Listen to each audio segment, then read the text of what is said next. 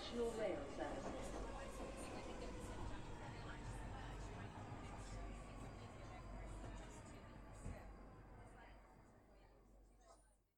Bine te-am regăsit în stația Londra. Eu sunt Manuel Cheța de la manuelcheța.ro și tu asculti podcastul Un român în Londra. Acum suntem la episodul numărul 12 și vom vorbi puțin despre USR, diaspora și despre grevele din Londra. Înainte de orice, trebuie să fac un anunț public și anume faptul că acesta este ultimul episod pe anul 2016 și următorul, următoarea înregistrare o voi face probabil în prima sau în a doua săptămână a lui ianuarie. Până atunci, la mulți ani și sărbători fericite. Probabil că vor fi mai fericite pentru cei de acasă, pentru că cei din Londra vor avea parte de sărbători mai încete din cauza grevelor din, uh, din oraș. Așadar, la mulți ani tuturor care ascultă, adică celor 2, 3, 4, 5 oameni și chiar mi-am uh, adus aminte de un status pe Facebook, ci că englezii au tot felul de urări. Happy birthday, Happy New Year și așa mai departe, știi? Pentru fiecare urare, pentru fiecare ocazie au câte o urare diferită. În România ai, în loc de Happy Birthday, ai, ai la mulți ani, Happy New Year ai la mulți ani și atunci când e un om băgat la, la închisoare, hai la mulți ani. Până să intru la citirea știrilor celor mai importante, să, zice, să zicem, ale săptămânii din Evening Standard, cred că îți dai seama că acel intro care vorbește de stația Balam este chiar o înregistrare live făcută cu telefonul într-o anumită zi când încă stăteam în zona Tooting. Și mie mi se pare că este tocmai potrivit să am un asemenea intro, mai ales că zona Tooting a fost prima zonă în care am stat în Anglia și a fost un loc unde m-am simțit ca acasă, nu pentru că eram probabil unul dintre puținii albi de pe stradă, atunci când ieșeam la cumpărături, printre mulți indieni și negri, ci probabil pentru faptul că, oricât de prost vorbeam engleza, întotdeauna se găsește cineva să vorbească engleza mai ciunțit ca tine. Și într-o asemenea situație, bineînțeles că ai șanse mari să te simți ca la tine acasă.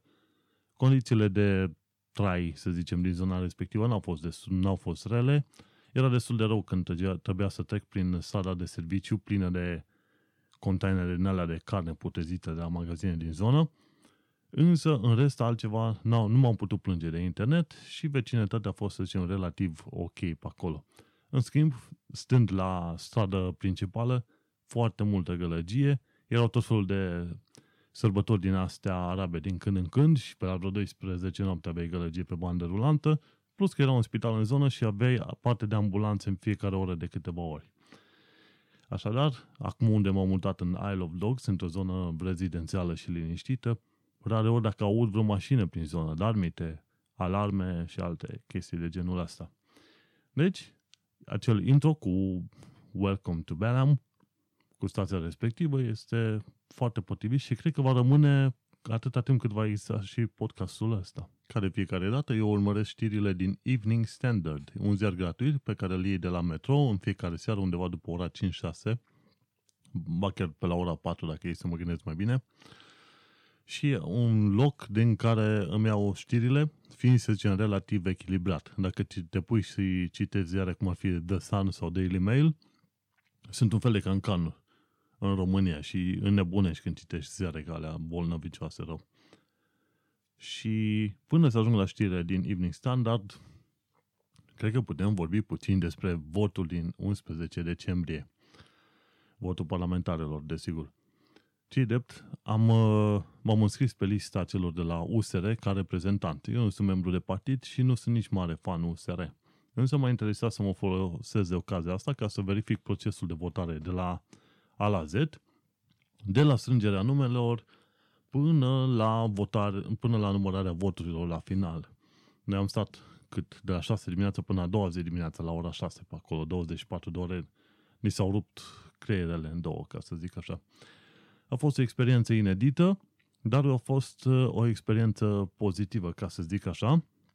Oamenii cu care am vorbit nu erau uh, niciunii dintre cei care fuseseră de la alte partide, cum ar fi PMP, PRU, PSD și așa mai departe, nu erau uh, în mod efectiv membri sau poate chiar nu erau uh, nici susținători de partid. Și acolo fiecare s-a întâlnit ca om și nu ca membru de partid să se lupte cu alții și să se, să zicem, să-și pună piediciuni altora pe acolo. Nu la fel a fost, de exemplu, în uh, România. De în multe secții de votare, cei de la USR au reușit să trimită reprezentanți și au fost foarte mulți observatori iarăși în România. Din ce am reușit să văd, teoretic, alegerile astea parlamentare au fost cele mai curate din ultimii 25 de ani de zile, cu toate că PSD-ul a câștigat foarte, foarte bine, ca să zic așa, au fost în schimb cele mai curate, ca să, ca să mă exprim uh, bine. Destul de puține acuzații de fraudă, dar în schimb reprezentanții USR au fost supuși la tot felul de umilințe, inclusiv uh, prietena mea care a fost la secția 5 din Brașov, la Andrei Mureșanu, fostul liceu pedagogic, a avut acolo ca președinte de secție de votare pe una Elena Cosma. Și ea a făcut scandal prietenei și a făcut uh, o viață foarte urâtă în tot timpul respectiv, pentru că ea, prietena mea, cerea corectitudine. La un moment dat nu, era, nu le ieșeau ostra numerele și vreo 5 voturi și vorbeau între ei cum să anuleze niște voturi pe undeva ca să se asigure că numerele ies cum trebuie. Și a mea le-a zis că nu vă prind să faceți chestia asta, că ne supărăm. A ieșit, a ieșit scandal destul de mare și nu este prima secție în care a fost așa. Am luat legătura cu pagina oficială a lui Nicol, Nicu Șordan și acolo am aflat că în multe locuri din România s-au întâmplat asemenea situații în care observatorii sau reprezentanții USR au fost supuși umilințelor. Nu mai zic că la secția 5 din Brașov, acolo unde Elena Cosma era, era președintă, operatorul de calculator, atât era de iritat de faptul că prietena mea era acolo să supravegheze ce se întâmplă, încât la un moment dat a înjurat-o. Și a zis, ești proastă, du-te morții mătii. Și nu. Chestia asta o să se ducă mai departe la Bej, cu plângere și sunt curios să văd ce se va rezolva. Prin comparație, în diaspora n-au fost asemenea situații. Asta pentru că în diaspora probabil nu sunt uh, atât de mulți susținători înrăiți și înfocați de partide și poate că în diaspora atunci când au văzut reprezentanții USR, au preferat să fie oameni mai cu mintea la cap decât să fie niște nesimțiți ordinari și niște mizerii împuțite cum au fost cei de la secția 5 de votare din Brașov. Și așa ca idee, diaspora a votat în mare parte USR. Cu alte cuvinte, PSD-ul a pierdut cu totul, cu totul și cu totul diaspora. În, în linii mari, USR-ul a luat undeva pe la vreo 30% din diaspora, a venit PNL-ul foarte aproape 27 spre 30 și PSD-ul undeva pe la maxim 10% din toate. În, în anumite situații, USR-ul a avut, mi se pare, chiar și peste 45% din voturi. Eu am fost la secția de votare numărul 278 la Londra Stratford și acolo USR-ul a avut peste 800 de voturi din 1700, uh, PSD-ul a avut vreo 100, iar uh, PNL-ul a avut vreo 470, cam pe acolo este media. Deci, în principiu, diaspora a zis nu PSD-ului un nu hotărât. În schimb, în România, se pare că cei mai în vârstă s-au mobilizat mult mai puternic decât oricine altcineva. Și PSD-ul a obținut undeva pe la vreo 50% dintre voturi, după care uh, USR-ul a primit 10% și PNL-ul a fost pe locul 2 cu vreo 30%, ceva de genul ăsta. Și surpriza mare a anului și motiv pentru care consider 2016 un an câștigat din punct de vedere politic este faptul că USR a reușit să câștige 10% din voturi și, bineînțeles, a ajuns cu ocazia asta în, în Parlament.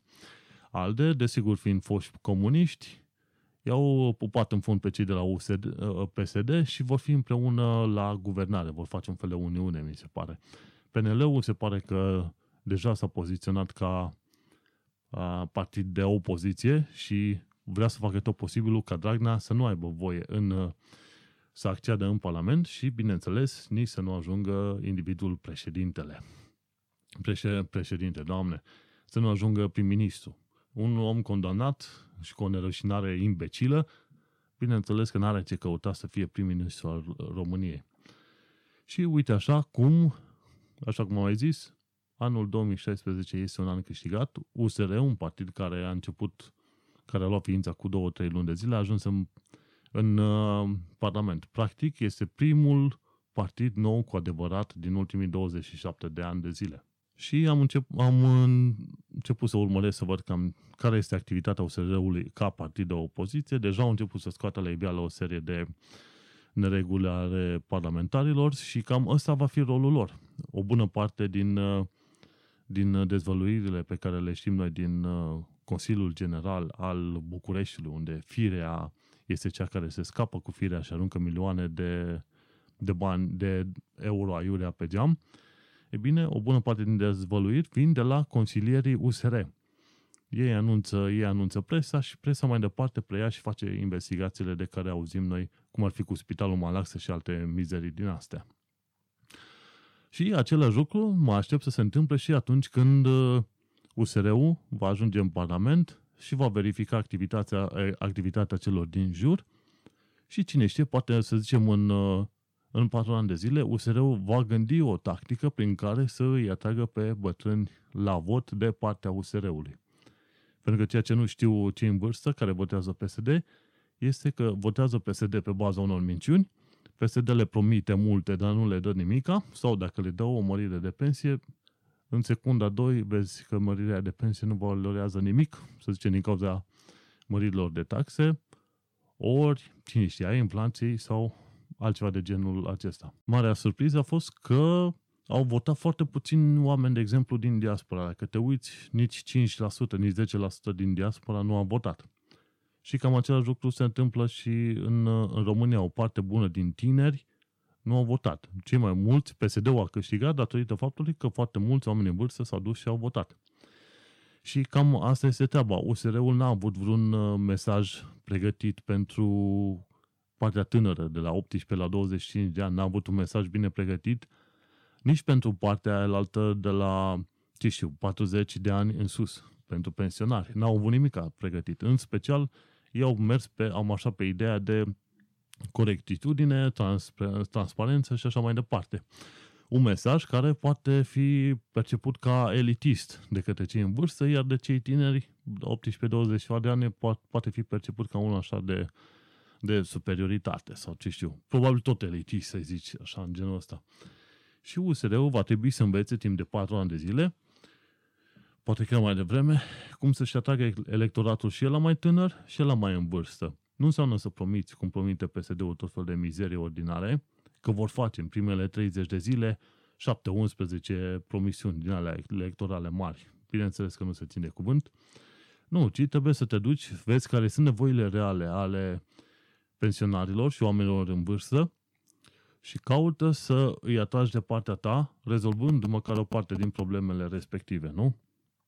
Și tot așa și cu cei tineri. Dar asta înseamnă că vor trebui să fie niște strategi mai buni decât PSD-ul.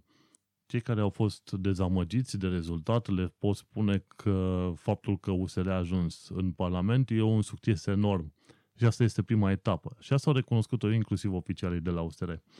A doua etapă este, bineînțeles, timp de patru ani de zile să câștigi electoratul, că mai apoi să reușești cumva să arunci PSD-ul și PNL-ul în fundul istoriei, în haznaua istoriei, acolo unde merită și poate cu timpul să vedem că se ridică de-a lungul anilor, poate cine știe, în 5-10 ani de zile și alte partide noi, nouțe, nu conduse de foștii feseniști și securiști, dar partide noi nouțe care fiecare are o anumită doctrină și care vrea să facă câte ceva pentru țară în mod real. Toate că USR-ul mi se pare simpatic și Clotilde Alman la fel, am avertizat acolo unde am putut că nu este bine să transformăm oamenii oricât de buni sau oricât de răi ar fi în uh, religie, oameni și partide să le transformi în religie. Pentru că, la un moment dat, vei pomeni că tu ai niște așteptări total nerealiste de la niște oameni care au venit și au promis un lucru și tu te aștepți că ei să facă ceva total diferit. Și este bine să vezi totul ca niște oameni și partidele ca ceva coruptibil, oricât de bune ar fi ele. Gândește-te că dacă USR-ul începe să prindă tracțiune, va atrage tot felul de, de indivizi care vor să profite de pe urma asta. Și să zicem că USR-ul nu va accepta în veți să primească oameni de la alte partide. În schimb, oameni care n-au mai fost în partide, dar care vor să roadă un ciolan, să zicem așa, se vor putea asocia USR-ului mințind cât pot ei de bine în stânga și în, în dreapta. Și oricând te vei duce, probabil la orice fel de filială, te vei aștepta ca toată lumea să fie corectă, transparentă, deșteaptă, cu minte, hipsteră, bla bla bla. Nu va fi așa. Întotdeauna vei da de oameni și în special, cred că în principiu la început vei descoperi vanitate, nea, o mândrie și un orgol de la enorm, că uite cine sunt eu, uite ce am făcut și uite al dracu ce spirit civic am eu, ce prost ești tu. Și găsești. Din păcate vei găsi la, la diferite filiale USR comportamente din astea. Și asta e numai începutul, știi? Și de aia nu transforma în religie și du-te cu o minte, să zicem, deschisă dacă vrei vreodată să participi la asemenea evenimente. Pentru că s-ar putea să fii foarte bine dezamăgit. Și la fel, și cu PSD-ul, nu transforma PSD-ul într-o antireligie, ca să zic, zic așa, pentru că, de exemplu, ca să povestesc puțin, de la secția de votare era un băiat tânăr de la PSD care zice, băi, eu m-am băgat în partid, eu sunt membru de partid, cred că era singurul membru de partid de acolo, dar zice, eu am vrut să mă bag ca să schimb un lucru în bine. Și mai aveam că vreo câțiva oameni foarte cinstiți, zice el, în grupul lui. Adevărul e că omul respectiv lucra foarte bine, foarte repede și vorbea foarte politicos cu oamenii când veneau la să-și dea actele ca să, ca să voteze. În schimb, ăștia alții din dreapta mea erau vreo doi, era unul de la PMP și altul de la nu mai știu ce mai era, îndoielnic activitatea lor. Și atunci am stat și m-am uitat, zic, mă, dacă omul ăsta lucrează frumos și vorbește și frumos cu oamenii și salută și se comportă cum ei ca și cum ar fi oameni, nu ca și cum ar fi niște vite la, la tăiat, cum mai făceau vreo câțiva dintre colegii mei din comisie, te gândești că poate PSD-ul nu are numai mizerii, ci poate PSD-ul are și niște oameni care fac activități, să zicem, subversive, care vreau să schimbe lucrurile acolo. Nu știu sigur care ar fi adevărul, însă ar fi interesant de văzut dacă vedem asemenea, să zicem, oameni de bun simț pe acolo în viitor, știi? Dar, nu, în fine. Ideea este, anul 2016 este un an de succes. Să nu crezi că PSD-ul nu câștiga, pentru că a câștigat, are un mecanism foarte bine pus la punct. Să nu uităm, USR-ul n-a avut un mesaj pregătit pentru tine și nici pentru cei în vârstă, dar totul încă nu este pierdut. Anul viitor mă aștept ca prin ianuarie-februarie deja să înceapă sezonul de proteste. De ce? Pentru că PSD-ul va face în mod sigur ceva măgării, pentru că ei întotdeauna vor să facă niște chestii care să dărme democrația. Să nu uităm că PSD nu e nimic altceva decât Partidul Comunist Român. Asta fiind zise, cred că putem deja să discutăm de știrile din, din Londra. Ce mai vreau să pomenesc, totuși, este că la secția de votare președintele este, era un om foarte de treabă din cadrul ambasadei sau consulatului, nu mai știu sigur. Și la fel uh, cel care, cei, cei care au venit ca operatori. Oameni foarte de treabă, muncitori, n-a avut nicio treabă de discuta cu ei și încă și acum am păstrat legătura cu ei, suntem prieteni pe Facebook și prin e-mail, discutăm și eventual ne vom, ne vom întâlni în, uh, în viitor. A, venit, a fost și un observator pe acolo și am avut ocazia să schimb câteva vorbe și cu el și am povestit faptul că sunt podcaster, blogger și așa mai departe, cu emisiuni. Oamenii ăia nu se așteptau când veneau când au venit acolo la comisie să găsească pe cineva care are și alte activități, cum ar fi activitățile mele educaționale. Să nu uităm de Tehnocultura Psycast, da? De podcastul respectiv. Așa că o mică paranteză, la un moment dat era un uh, tineret la vreo 20 de ani, student, care a venit să voteze și zicea că el era mare fan uh, Veritasium. Și atunci am spus, vezi că în afară de Veritasium, ceva de genul ăla, este și PBS Space Time. Și băiatul s-a uitat, s-a uitat cu ochi lungi, nu s-a așteptat ca în comisie să găsească oameni care să fie interesați de internet și să fie la curent cu chestiile din lumea științei și educației, pe YouTube mai ales, știi? Dar uite că se întâmplă. Anumite lucruri se, se schimbă, ca să zicem așa. Așadar, hai să trecem la știrile din uh, Londra, mai ales că se apropie sezonul festiv și deja încep să vezi tot mai mulți oameni distrați. Metroul londonez e puțin mai liber acum că oamenii au început să-și ia concediu. Din nefericire, nu pot să-mi iau concediu. Însă pot să zic mersi firmei la care sunt angajat că ne-a făcut cadou fiecăruia dintre noi care suntem angajați câte o sticlă de vin frumușică, bunicică, pe care o să o consum cu cea mai mare plăcere. Hai să mai citim câte ceva din știrile Evening Standard. De exemplu, pe luni, 12 decembrie, am aflat că șase oameni au fost uh, arestați în uh, raiduri ale antiteroriste. În, uh, în raidurile astea antiteroriste sunt uh, implicați uh, polițiști locali, dar și polițiști de la uh, Brigada de Combatere a Crimei uh, Antiteroriste, ca să zicem așa, știi? Și șase oameni au fost uh, arestați pentru că ei vreau să pregătească un act de terorism. Și vârstele lor sunt cuprinse undeva între 22 și 36 de ani. Unii au fost arestați din uh, Barton upon Trent, altul, alții au fost luați din Derby, Barton și chiar și din uh, Londra. Și uh, Londra în zona asta, ci că se pare că are o unitate de antiterorism numită Unitatea de Antiterorism din Nord-Est, știi? Și a mai fost arestat că și un nene de 41 de ani. Detaliile nu s-au dat, numele lor nu s-au dat încă, știi? Numai că în Evening Standard văd cam de două ori pe săptămână știri în care oameni sunt arestați pentru chestii legate de terorism. Fie că este vorba de faptul de promovarea ter- actelor de terorism, fie că este vorba de trimiterea 2-300 de lire ca să-ți ajute ceva neamuri care fac acte de terorism în străinătate, fie că chiar pregătesc în mod efectiv acte de terorism pe aici și cei drept, cel puțin din punctul ăsta de vedere, am înțeles că Scotland Yard investește sume, sume considerabile și pregătește destul de mulți oameni ca să ne ferească de asemenea evenimente și arestă, arestări în genul ăsta se fac săptămânal. Și cam asta a fost știrile de luni. O singură știre am considerat-o a fi veritabilă, să zicem, ca să pot pomeni aici în, în podcast, în măiastrul podcast românesc din Londra. Tududum bum bum bum marți. Ar trebui să am un fel de melodie din aia de trecere între luni, marți, între zile, ca să zic așa.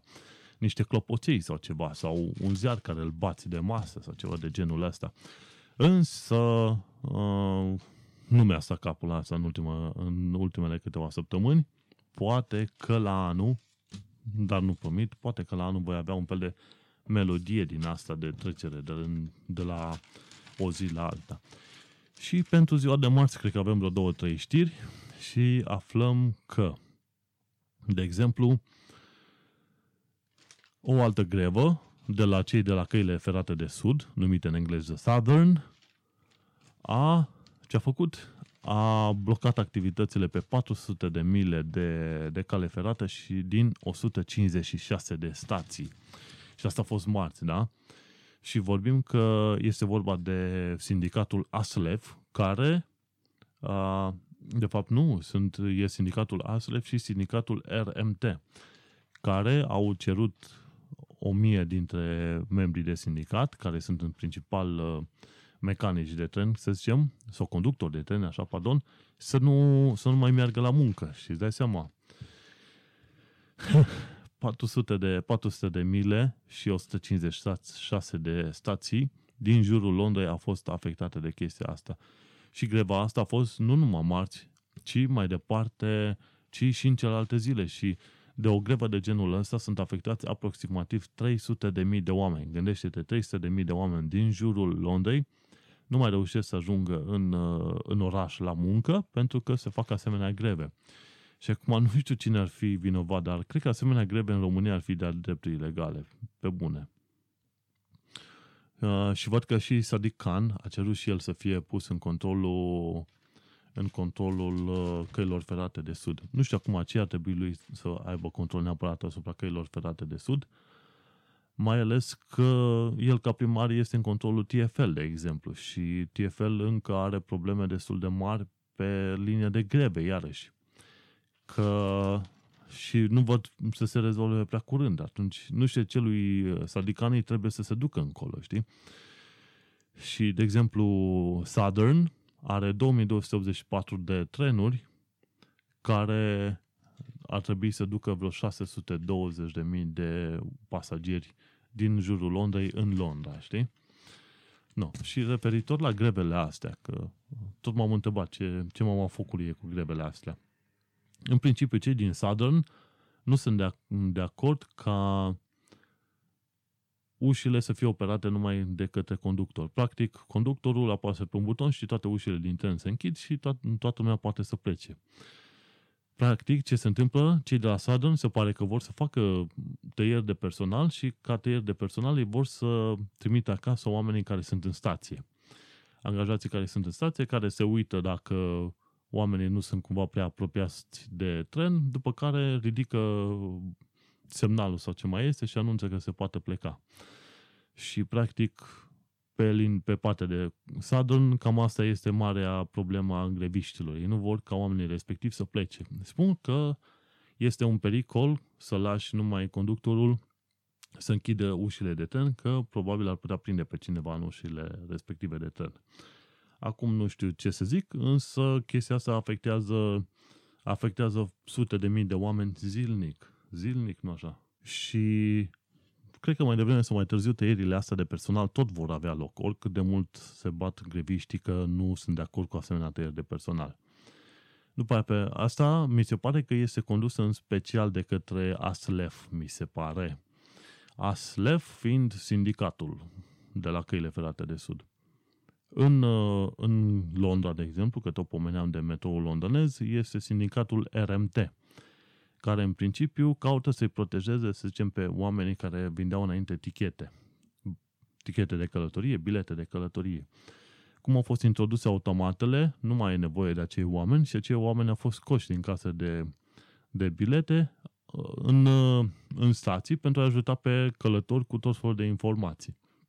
Dar, după cum bănuim, o bună parte dintre oamenii ăștia vor fi concediați, vor fi trimiși acasă, iar sindicatul tot face greve zicând la fel că acești oameni sunt supuși atacurilor și abuzurilor zi de zi și că trebuie luate niște măsuri.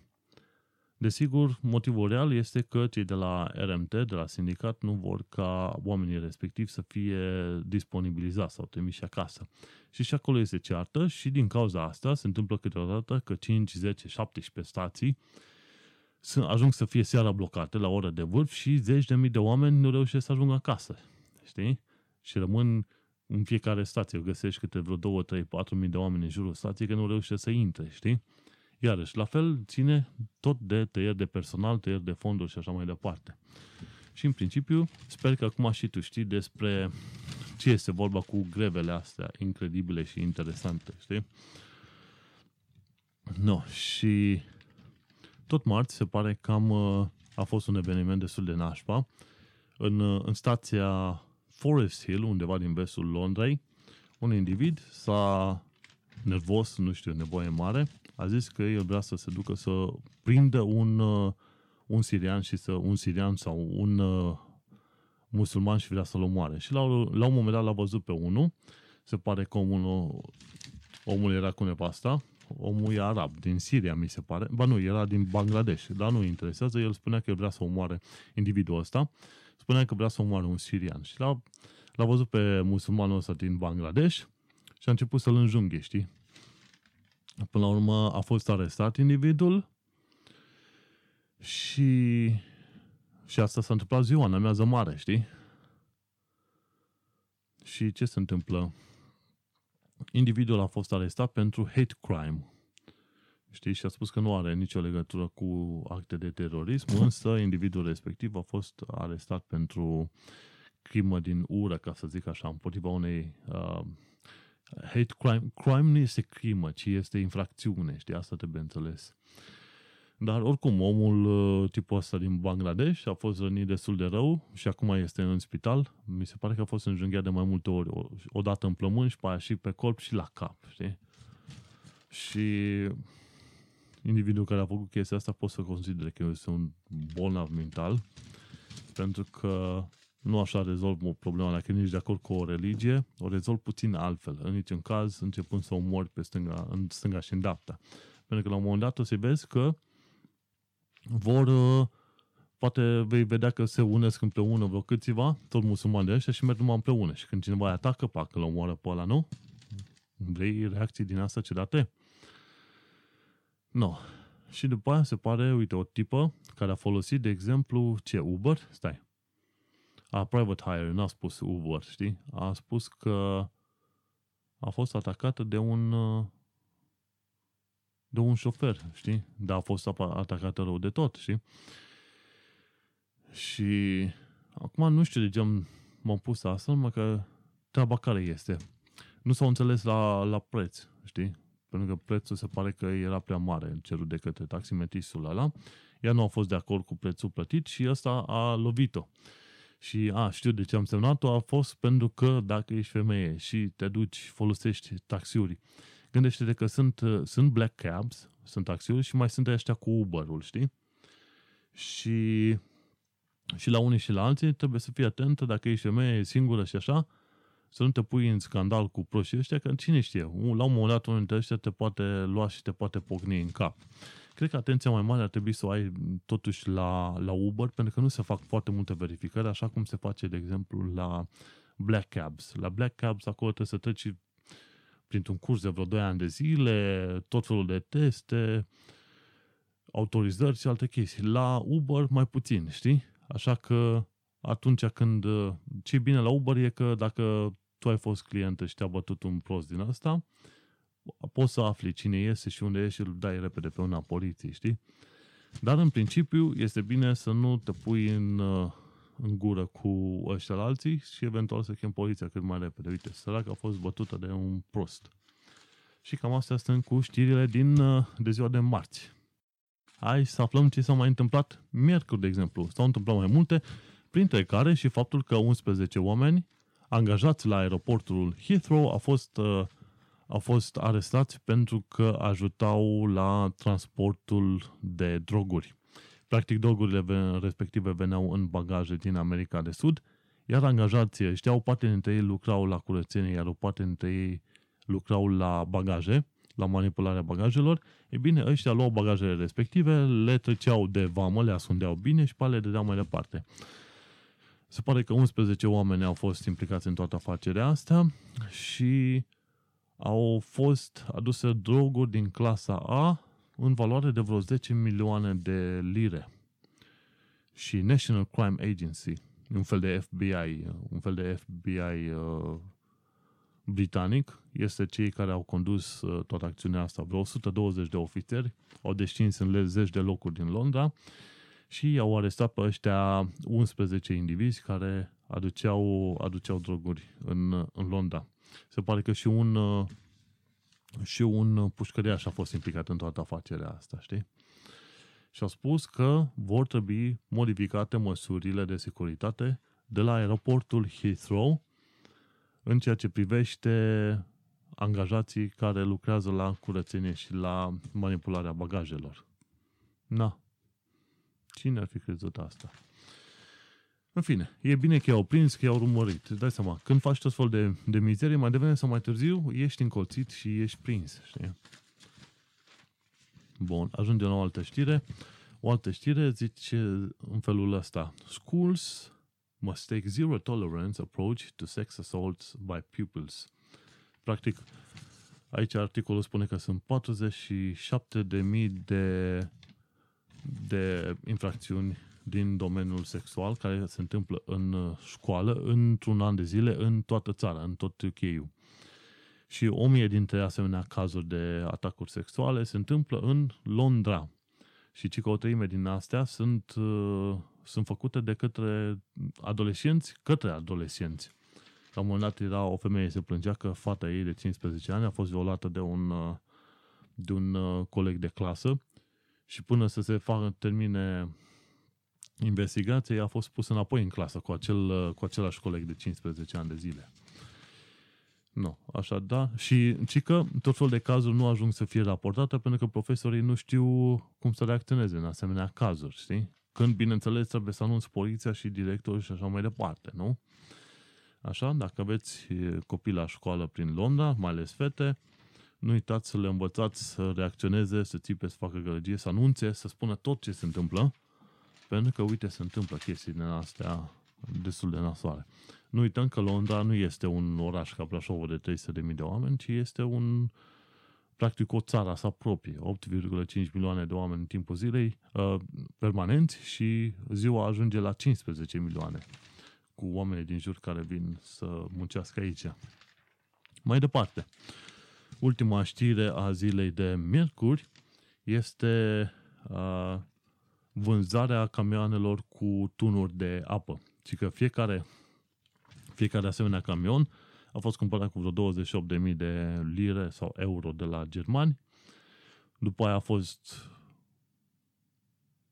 să zicem, uh, upgradat, actualizat sau cum vrei să spui, cu tot felul de, de ustensile specifice pentru UK și a ajuns la o valoare de 40, sau investit 43.000 de lire în acele camioane. Interesant lucru, acele camioane nu fuseseră autorizate să fie folosite, de fapt, în UK. Și în UK se pare că e interzis să folosești tunuri cu apă. Și acele camioane care au ajuns la un cost de 43.000 de lire sunt vândute acum la 2.000 de lire. Nu. Deci, ca idee, afaceri proaste se întâmplă și la case mai mari. Îți dai seama că fiind de aici, întotdeauna fac comparații între România și Anglia, România și Anglia și văd anumite lucruri nu merg aici, anumite lucruri merg, anumite lucruri iarăși nu merg și tot așa. În principiu, bineînțeles, pot spune că lucrurile merg aici în Anglia. Desigur, trebuie să ai și tu grijă de, de anumite lucruri. Ca să fac din nou amintire, de exemplu, până să vin în Anglia nu puneam problema cum în pe ce pat voi dormi, știi? Sau dacă voi avea internet cum trebuie, înțelegi? Sau dacă vei avea condiții decente de, de locuit. Chestii din asta nu-ți faci problema în România, că unde te duci în chirie, știi că un pat e cât de cât, cum e patul ăla acolo, internetul este bunicel de la RDS și nu-ți faci problema că centrala nu merge sau ceva. Dar în Londra nu. În Londra zici că e un univers paralel, știi? Adică în a cincea țară ca puterea lumii, descoperi că atunci când te duci la chirie, îți dă Patul e format din două cutii peste care a aruncat uh, cea mai ieftină saltea posibilă de pe planeta asta. O saltea pe care n-ar sta nici oamenii de pe stradă, știi? Pentru că landlordii au respect zero pentru, pentru clienții lor, respectiv tenants, chiriași, știi? Și mai sunt situații în care ești victima fraudei, cum a fost o colegă de-a mea de curând, a descoperit faptul că chiar dacă stă în apartament și plătește chirie cu o, anumită, o așa numită tanti care e landlord, când a verificat la site-ul UK uh, de identitatea proprietății și așa mai departe, a descoperit că de fapt proprietarul real este altcineva. Nu, no, dezastru, știi? Mai, mai nimere și în cazuri alea de fraude și sunt dese, știi? Sunt dese.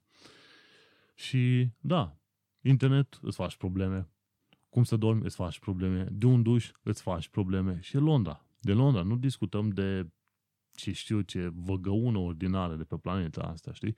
Dar în Londra găsești câteva universuri paralele destul de ciudățele, știi? Lucruri pe care nu le vezi, să zicem, în România. Nu-ți faci probleme vreodată de chestii din astea, știi?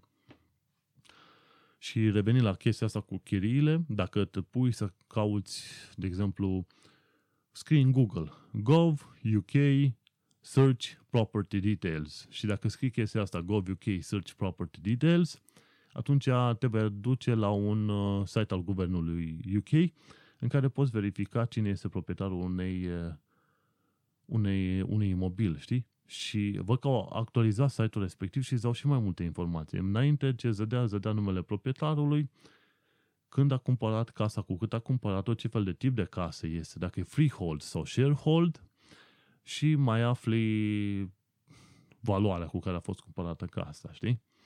Acum, după ce l-au actualizat site-ul respectiv, afli puțin mai multe, știi? De exemplu, prin uh, care au fost primele, să zicem, în urmă cu 150 de ani de zile, cine a fost primul proprietar, știi? Și prin câte mâini a trecut și dacă, de exemplu, casa respectivă este cumpărată cu credit din bancă, îți spune și banca care, are, care deține imobilul respectiv, știi? Nu, uite, chiar acum am căutat pe Google să văd despre ce site e și chiar așa, dacă scrii gov.uk Search Property Details, primul rezultat în Google va fi către www.gov.uk slash search property information land registry.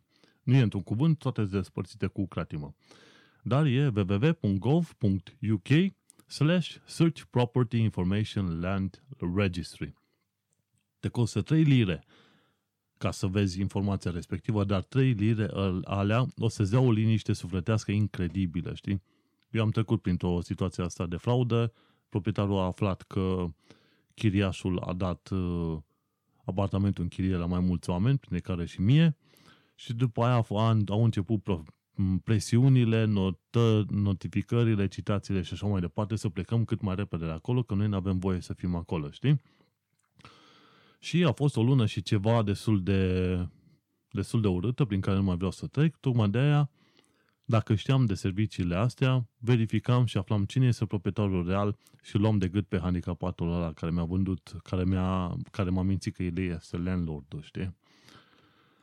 No. Deci nu uita www.gov.uk slash search property information land registry. Bun. Hai să vedem și știrile din ziua de joi, 15 decembrie. Uite că joi am aflat cine a fost cel din Bangladesh care a fost uh, înjunghiat, știi? Și el zicea, atacatorul a spus, I want to kill a Muslim. Deci el vrea neapărat așa. Și pe cel care a fost atacat îl cheamă Muhammad Ascar Ali și a fost uh, înjunghiat în, la cap, la corp și într-un plămân, chiar în zona Forest Hill, în stația Forest Hill. Nu, acum individul ăla este, nu este analizat pentru acte de terorism, ci pentru hate crime, pentru că aia a și fost hate crime. Și cred că va face liniști pentru tentativă de omor, port ilegal de armă și alte chestii în genul ăsta, cred că va face liniștit undeva pe la vreo 15-20 de ani de zile de închisoare, liniștit, știi?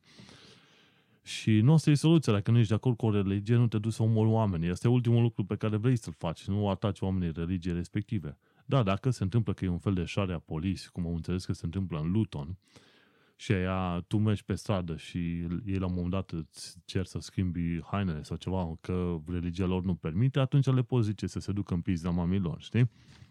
Și atunci vii cu buta pe ei.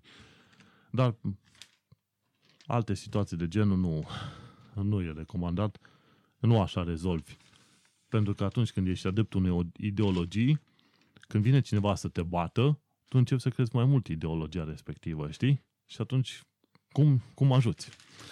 No, hai să mergem la alte știre și, de exemplu, este legată de faptul că un, uh, un fel de cofetărie din asta, un fel de cafe organic, cum îi zice, a început să a lăsat un uh, mesaj în ușă care zice No children under five.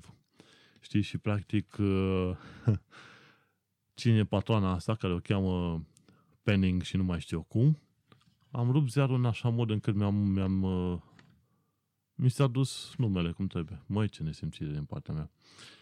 Și a spus că problema principală este că atunci când vin femei cu copii sub 5 ani de zile și cu vin și cu mai mulți, în loc să stea toată lumea liniștită la, la o masă pe acolo, dar fiindcă cafeneaua respectivă este orientată către cei care sunt tineri și care n-au copii, uh, multă gălăgie și la un moment dat au primit reclamații de la ceilalți clienți, domne, nu putem sta în liniște pe aici. Și atunci a spus, nu acceptăm copii sub 5 ani de zile. Nu e kid-friendly. Și asta au recunoscut-o și ei. Și au zis că au avut probleme în câteva ocazii în care ospătarii încercau să ajungă la mese, să dea de mâncare, iar copiii fugeau de nebune colo-colo. Și adevărul e că eu îi cred. Ca oameni care vor să facă un business, ospătarii trebuie să ajungă să-și uh, să ducă mâncarea cum trebuie, știi? Și proprietarii, când văd că asemenea accidente, se pot întâmpla accidente destul de mari. Cu copii care fug de nebune încolo, se aleagă de fustele, se, se prinde fustele oamenilor. Cine știe ce accident se va întâmpla? Pentru că cel mai probabil, ăștia care s-au dus cu copii, nu au ținut copiii și nu au avut grijă de ei, ci au lăsat să se ducă de nebune acolo-acolo. Și atunci a apărut și situația asta. Mă, nu vă mai acceptăm cu copii sub 5 ani. Nu-ți cuminți, nu, nu mai veniți. Ce se întâmplă dacă, de exemplu, ai cafea fierbinte pentru două, trei persoane, vine copilul, ți în față, tu ca ospătar, încerci să te ferești, dar la un moment dat toate cafelele cad pe copil, știi? Îl fierb bine de tot. Hă? Cine este de vină acolo? Proprietarul? Ospătarul? Părintele? În principal e părintele, știi? Dar vrei să eviți asemenea situație, nu? Și ăla este și un local mic, știi? Asta este problema principală, este și un local mic. În, lo- în localurile kid-friendly ai și o zonă pentru copii în care nu pot ieși să, să fie loviți sau răniți de cei din jur, știi? Eu zic că tantea asta, care a pus mesajul în localul ei, că nu acceptă copii sub 5 ani, a făcut bine. Și te duci. Londra este mare, are sut, nu sute, are zeci de mii de localuri zeci de mii, cred că ți-a luat două vieți să verifici, să te duci în fiecare local, să stai că de 5 minute. Ți-a luat două vieți. Și mergem mai departe la următoarea știre de joi și anume este faptul că Troopers în zona Canary Wharf, la un moment dat, era o echipă din asta de Stormtroopers care se plimbau de colo-colo și au ajuns până, inclusiv până la Millennium Bridge ca să promoveze uh, noul Star Wars și uh, Rogue One, A Star Wars Story. Și practic oamenii respectivi, îmbrăcați în costume de Stormtroopers, s-au plimbat de colo-colo cu metrou, știi? Eu am urmărit și un video din asta online, dar n-am fost impresionat. Pentru că oamenii respectivi nu știau să meargă în rând cum trebuie, mergeau care mai de care, aiurea și puteai observa că e doar în cur, uh, pardon, că nu interesează, da? Și trebuiau să investească puțin mai multă grijă în a-i face pe acei Stormtrooper să intre cu adevărat în rolul de Stormtrooper. Am fost dezamăgit, în fine. Pe Facebook văd părerile împărțite. Unora le place Rogue One, Star Wars Rogue One, altora nu. Când o să apare pe Amazon Video, probabil o să plătesc și eu vreo 4-5 lire și o să-l văd. Tot legat așa de Amazon Video, eu am luat cât? Amazon Prime, pentru un an de zile cu vreo 50-60 de lire, nu știu cât era atunci, și mi-au dat Amazon Premium Video ca bonus, ca să zicem așa, știi? Included with Prime. Și ce mai fac? Am reușit să văd, cred că, cele mai noi filme care au apărut în 2016 și le-am văzut cu vreo 4-5 lire pe Amazon Prime. Le-am văzut pentru că le-am închiriat. Ai, o, ai, o situa- ai un buton acolo zice rent închiriezi pe, pe, pentru 3 zile și timp de 3 zile după ce ai plătit acolo, de fapt cum e? Timp de o lună ești obligat să vezi filmul dacă nu l-ai pierdut.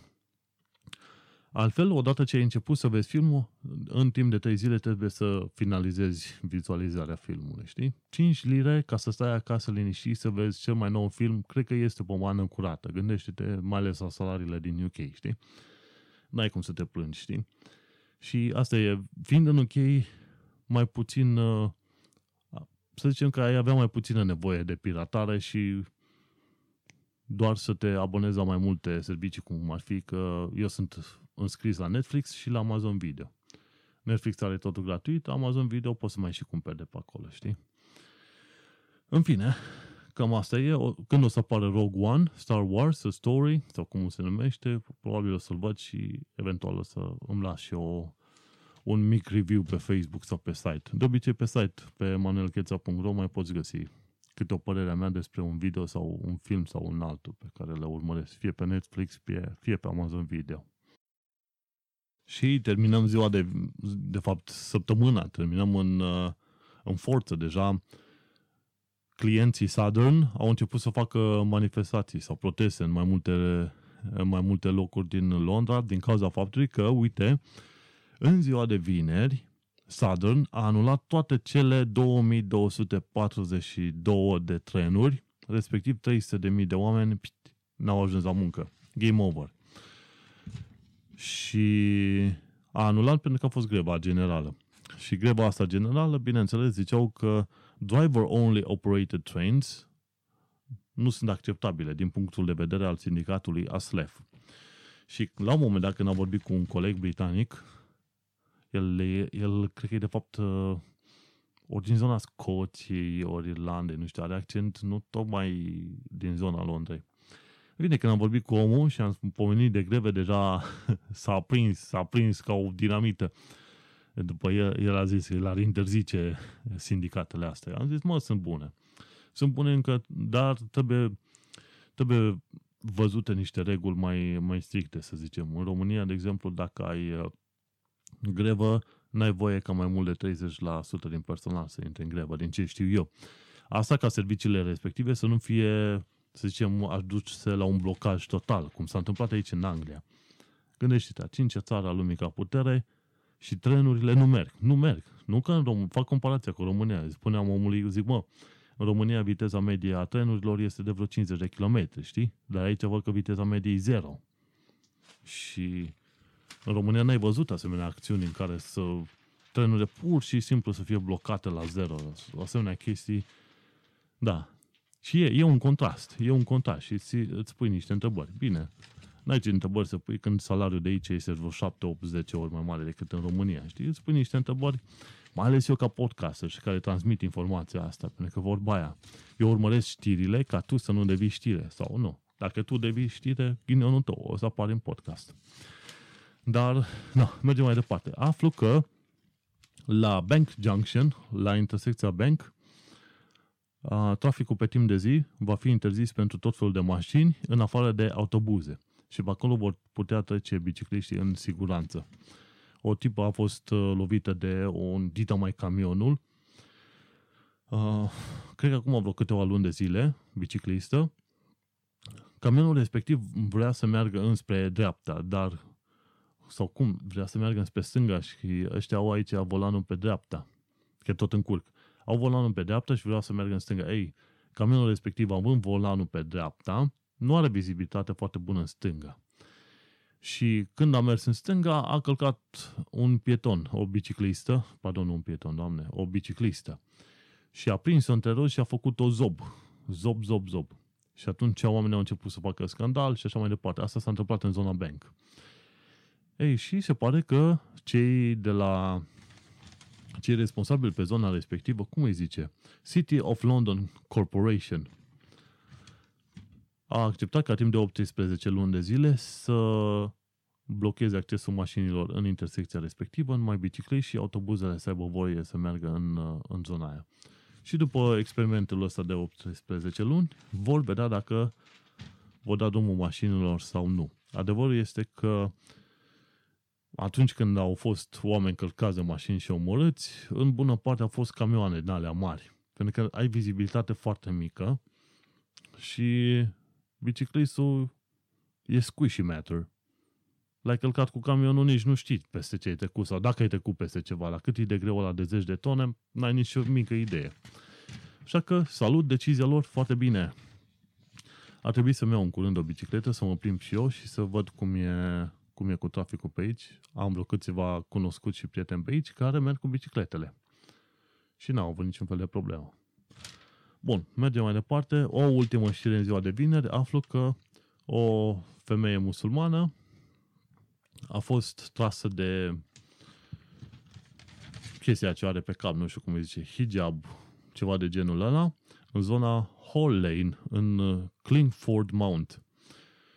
Și doi indivizi au tras-o de, de ce avea ea pe cap acolo, orice o fi, în fine, am, am un lapsus acum, au tras-o și au trăit-o pe pământ uh, cât vreo 10-20 de metri, după care s-au făcut dispăruți. Asta pentru că, bineînțeles, ei protestează împotriva musulmanilor, știi? Dar uh, dintotdeauna m-am întrebat, mă, dacă tot vrei să ataci un musulman, de ce nu te duci să-l prinzi pe unul de barbă, știi? Deși și aia ar fi o idee proastă, știi? Dar femeile respective, cel puțin din ceea ce știm noi, sunt uh, oprimate de propria, propriul lor sistem, propria lor religie, te mai duci și le bați și tu, știi? Ce rezolv cu asta? ești erou mare. Păi du-te și prinde și tu un musulman de ăla. De preferat ia și tu un musulman de ăla care e de vreo 2 metri și are vreo 150 de kg. Hai mai trage și pe ăla de barbă pe jos. Dacă ești erou cu adevărat. Dacă nu, ești într-adevăr și tu o mizerie mult mai rău decât oricare alții care ar fi ar putea fi numiți mizerii, nu? Și atunci faci răburi în astea. Nu în modul ăsta, să zicem, îți arăți dezacordul cu o, cu o anumită religie, știi? James Carr mi se pare că este un, uh, un comediant. Vrea să facă comedianți despre musulman, dar i-a fost frică și atunci n-a mai făcut. Dar uh, mie mi-a plăcut ideea lui și anume faptul că nimeni și nimic pe nicăieri nu este uh, ferit de critică. Și toată lumea ar trebui, inclusiv islamul și musulmanii și orice vrei tu, orice idee, orice concept, trebuie să fie supus criticii și trebuie să fie supus, ca în cazul lui uh, James Carr, glumei și miștoului. Toată lumea să fie luat la mișto. Alb, negri, colorați, heterogei, ce vrei tu, știi? Și atunci, de ce? Pentru că, bineînțeles, nicio religie nu e mai bună ca altele. Dar, uh, nu. Spune-le asta ălora doi indivizi care au tras-o pe tipul asta de eșarfă sau ce avea pe cap acolo, știi? Care sunt probabil tot la fel de tot oameni proști și îndoctrinați la rândul lor. Să nu uit că cei de la Standard au publicat acum de curând pe site-ul lor o știre în care un grup de musulmani s-au strâns, au strâns, cred că vreo 10 tone de alimente să le dea persoanelor uh, nevoiașe. Și grupul ăla de, pe, uh, de musulmani se exprima, zice, mă, este bine să lucrăm împreună cu frații noștri creștini ca să ajutăm oamenii în nevoie măcar de sărbători, știi? Și atunci, mh, hmm, cum e? Și chestia asta cu musulmanii, de exemplu, e pentru românii de acasă, ca să știe, e un spectru foarte larg. În principiu există două grupări mari, suniți și șiiți, și grupările astea există pe ordin politic mai mult, știi, e vorba de succesiunea, cine, cine ar fi avut voie să urmeze lui Mohamed la, să zicem, la conducerea religiei, știi? Dar și între ăștia suniți și șiiți există tot fel de facțiuni și grupări peste grupări, după grupări. Una dintre cele mai noi este cea a Ahmadi. Ahmadi, care teoretic ar fi cea mai progresistă dintre versiunile astea, care spun că au avut uh, un profet mai nou, prin 1890, deci după Mohamed, și omul ăla, profetul ăla zicea că trebuie să facă prietenie, să fie oameni buni cu creștinii și așa mai departe. În oarece contrast cu primele indicii ale lui Mohamed, care zicea că cei necredincioși, care nu sunt musulmani, ar trebui omorâți, știi? Și Ahmadi ei sunt în principiu văzuți ca niște eretici în cadrul uh, religiei astea musulmane, știi? Islam. Și, cum ziceam de spectru, de exemplu, vei putea vedea la un moment dat că găsești um, musulmanul wahabiști sau salafiști, din ăștia care sunt foarte religioși, extrem de stricți, știi, în tot ceea ce fac, ce zic și cum ar trebui să fie femeia și etică și etică. Și după aia ajungi la aspectul celălalt musulman care ei cred în, uh, în uh, avea grijă de femeie și a considera femeia egalul tău și la un moment dat unii dintre ei poți să, să îi vezi că și fumează, știi? Și te miri, bă, dar tu nu erai musulman. Și da, da, și ce? Fumezi. Există un spectru foarte larg și aici în Londra ai ocazia să întâlnești de toți și de toate. Și de aia, așa că atunci când ajungi în Londra și te afli printre niște musulmani, trebuie să te uiți de două ori și să nu considere că toți sunt niște teroriști. Probabil niciunul dintre ei nu este terorist, știi? Pentru un român care vine pentru prima oară în, în Londra și stă mai mult timp aici și se, și se duce, să zicem, în locuri în care sunt foarte des frecventate de musulmani, îi s-ar părea uneia, uneia asemenea român, îi s-ar părea că este ciudat așa sau s-ar uita pe, pe umă de vreo două ori. Mă, nu cumva mă decapitează unul sau nu cumva explodează vreunul pe aici, zice Allahu Akbar și alte chestii, știi? Și adevărul e că nu. Dacă te uiți, dacă toți musulmanii ar fi fost teroriști, gândește-te că ar fi explodat multe locuri din, uh, și din Londra și așa mai departe. Dar nu sunt, știi? Doar o mică parte dintre ei sunt un, o grupare în aia fanatică. Așa că atunci când ajungi prin magazine, printre musulmani și negri pe aici, gândește-te că nici unii, nici alții nu-ți vor rău și îți vezi liniștit de treburile tale, știi? Pentru că, în principiu, oamenii vin în Londra ca să-și, fa- să-și facă o viață, nu să calci în picioare viața, viața celor din jur, știi? Și cu asta am terminat episodul numărul 12 din podcastul Un Român în Londra. Eu sunt Manuel Cheța de la manuelcheța.ro Tu ai ascultat podcastul Un Român în Londra. Am aflat câteva lucruri interesante despre chirie musulmani, negri și alte chestii de genul ăsta. Și Îți urez un la mulți ani și cam atât. Ca alte chestii nu știu ce să ți le urez. Ne vom auzi prima oară probabil în prima sau în a doua săptămână din ianuarie. Hai pa!